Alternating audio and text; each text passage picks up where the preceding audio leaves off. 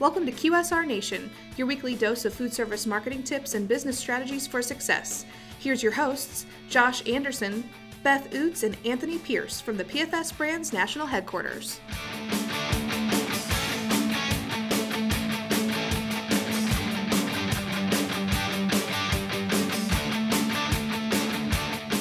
Hey everybody, welcome back to QSR Nation. As always, we have Josh, Beth, and Tony here from Holt Summit, Missouri at the PFS Brands National Headquarters to talk about food service marketing, marketing, and business strategies for success. Today we have Kristin Garnett, the digital marketing manager here. Um, Kristin, you tell us a little about yourself and what you do. Yep, um, I've been with PFS Brands, formerly Pro Food Systems, since let's see, 2012. So it's been almost five years. Um, it's been a fun five years. I've gotten to do everything from taking orders in our print shop and cutting poster and producing it and sending it to our retail locations to being involved in yesterday groundbreaking a new building here at the headquarters and writing a press release and contacting industry media. So um, my role has just been varied with every year, and I've really enjoyed the amount of experiences that I've gotten. And my digital title um, is actually my roots, um, but I, I like to do a lot of different things around the marketing department. Awesome. So, just like your role has evolved here at PFS, so has the world of social media and digital marketing. And um, one of the main things that we have a lot of our retailers contact us about is that they just they don't know, they don't understand social media, they don't understand the impacts. Um, but that is your specialty. So, can you tell us a little bit about why people should be on digital marketing, those different types of campaigns, those advertising methods, and then what is your favorite thing about Facebook and that what re- what retailers can do? Sure, um, that's a, that's a lot. Um, I have a lot to say, so feel free to rein me in at any time. It's a lot of different things there.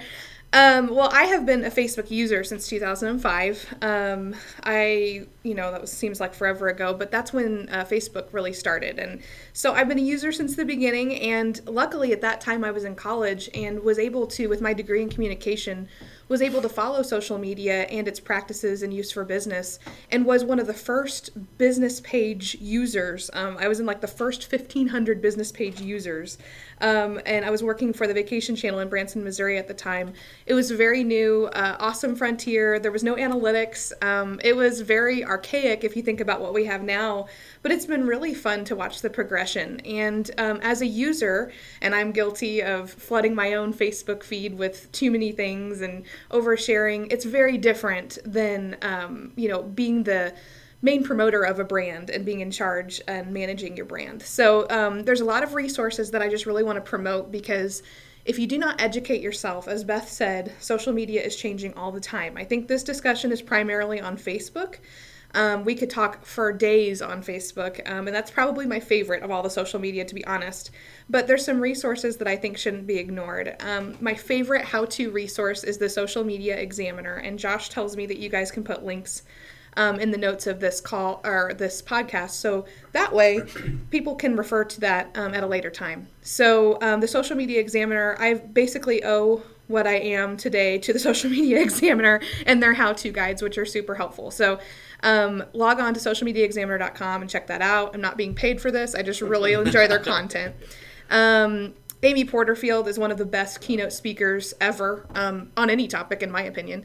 But she is an amazing, and she has an ROI speech on Facebook um, on her website that kills. If you need to know how to track your return on investment with Facebook, you have got to listen to some of her stuff on her website, um, amyporterfield.com. That's just a minimum. You got to do it. I know it's a time investment, but I think that you'll learn more in the 30 minutes you spend on her website than probably going it on your own for 30 days. So jump on there. My uh, quote for that is RY for days. So, um, also, this is pretty ironic, but um, Facebook does have a Twitter page, and I love Twitter because it's so condensed. Facebook is a lo- longer format, of course, and doesn't um, truncate your posts. And Twitter is 100, and, it's either 140 or 160 characters or less. So it is a really succinct way to get news and information. So Facebook has a Twitter handle, and Mark Zuckerberg gets on their Twitter all the time and posts links links on there to their live feeds, and he is Facebook Live goals. So if you have never seen a Mark Zuckerberg Facebook Live session, you have got to jump on there, and you can easily find that at twitter.com slash Facebook. So I would say if you're jumping in and you don't understand much about social media and how it can relate to your business, those would be three really awesome resources to start with. Um, and from there, um, you want to make some goals for your page. Um, you know, what type of an audience do you have? We're talking about food service marketing. So, you know, I can kind of talk about my experience and, you know, starting and growing our pages. And you really, there's three general tips that I'll give really quickly before we dig into advertising and sponsoring posts on Facebook.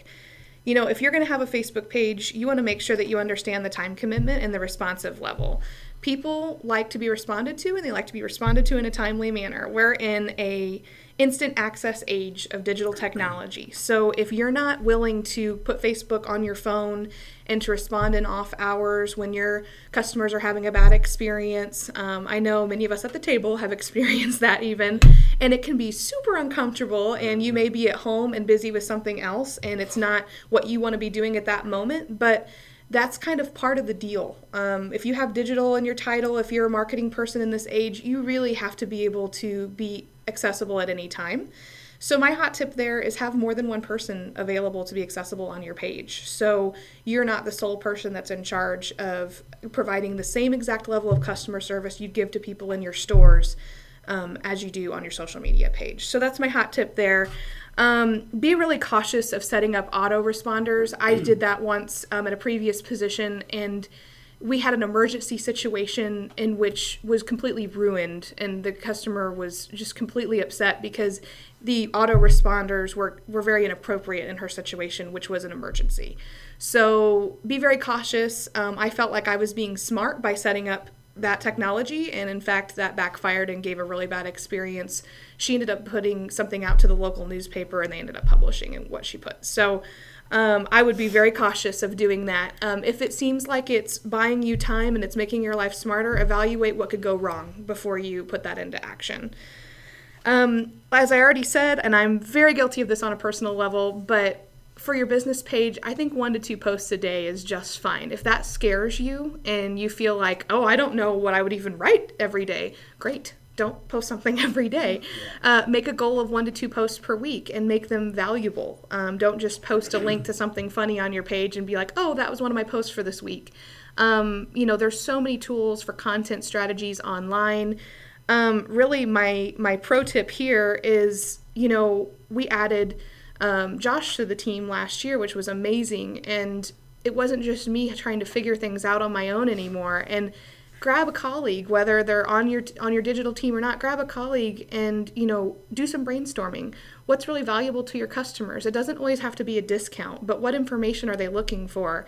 And just draft a quick calendar. Two minds are better than one. Three minds are better than two. So that would be my pro tip there. And you can also schedule uh, on your Facebook yep. posts as well, so you don't have to worry about going in multiple times of the week. You can kind of sit down and dedicate Absolutely. that time up front. So, what do you think about like when you're doing those posts? Sometimes about if it's just like an image of the food that you've got prepared for like one of our retailers. I mean, just kind of get that mindset mm-hmm. of you know just trying to make someone hungry with a good visual. Absolutely. Um, make sure that the quality of the image is portraying the quality of the food that you serve. So don't over or underserve. Um, if the cell phone picture is grainy, um, take take the food outside. Get natural light on the food if you don't have a studio. Um, if you have a prepaid Go phone that's from 1998, maybe have somebody else take the picture. um, a video is worth more than a picture, and that was actually one of the things I was going to lead into. So it's a good segue. But you know, if you can take a quick video and just say a couple words about that food and say the price in the video, that algorithm on Facebook is going to be so much higher shared than just that picture alone. Um, if you don't have graphic design capabilities yourself or access to that software, um, we could connect you with some free resources. Um, but if you don't have that, then don't worry about having to brand every single aspect of your post, but keep the quality very high and make sure you're linking to yourself in the descriptions of your food that you're posting. Don't just say 5.99 Tuesday. Say the name of your business, link to the, your business page so that way if it's shared, people can come back to you um, say Tuesday and say what Tuesday it is. So say the date of the day. So people don't have a bad experience when they come back to your page and they say this was $5.99 on Tuesday. Well, that was last Tuesday's special. So help yourself out and give it a couple extra minutes up front to alleviate headaches because tell let me tell you people will come in and they will cite what's online and they will want that price and you will have to honor it. So Um, scheduling your posts is another great approach, and there's so many tools. We could actually have a whole session about just scheduling your posts and what I think are good things, but do do it. Whether you schedule it just through Facebook or whether you schedule it through a third party like Hootsuite or Buffer. Um, there's so many great resources that are absolutely free to you out there, but do it and spend the time to learn all the intricacies of how to do that first. Um, there's a like a 30 minute, I think it's a 30 minute Hootsuite tutorial that was on their YouTube, and I learned everything I needed to know in 30 minutes off of that uh, to get my page started. Well, and so. that's a great point. Is you know taking the time to invest up front to educate yourself, just so you execute it correctly.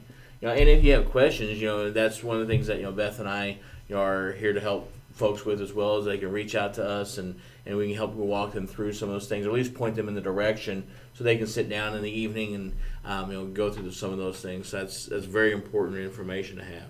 And at the same point, you know, if you don't have time for it and you don't have the time to devote to learning it properly, I'd say don't do it. I would say don't put out a page that you don't harvest and continually try to reap benefits from. Having an outdated page is probably worse than not having one at all, in my opinion. So just um, make that decision wisely. That said, if you are a semi technical person and you have 30 minutes to an hour a week to spend on a strategy, um, I would say it's a great thing for your business and it's something that you can start out absolutely free and grow from there. Um, there are a lot of options that are paid options through Facebook, and they've made it consistently easier over the years. Um, there's different levels, there's ads and sponsorships. Would you uh, like to come back next week and talk more about Facebook ads and sponsorships?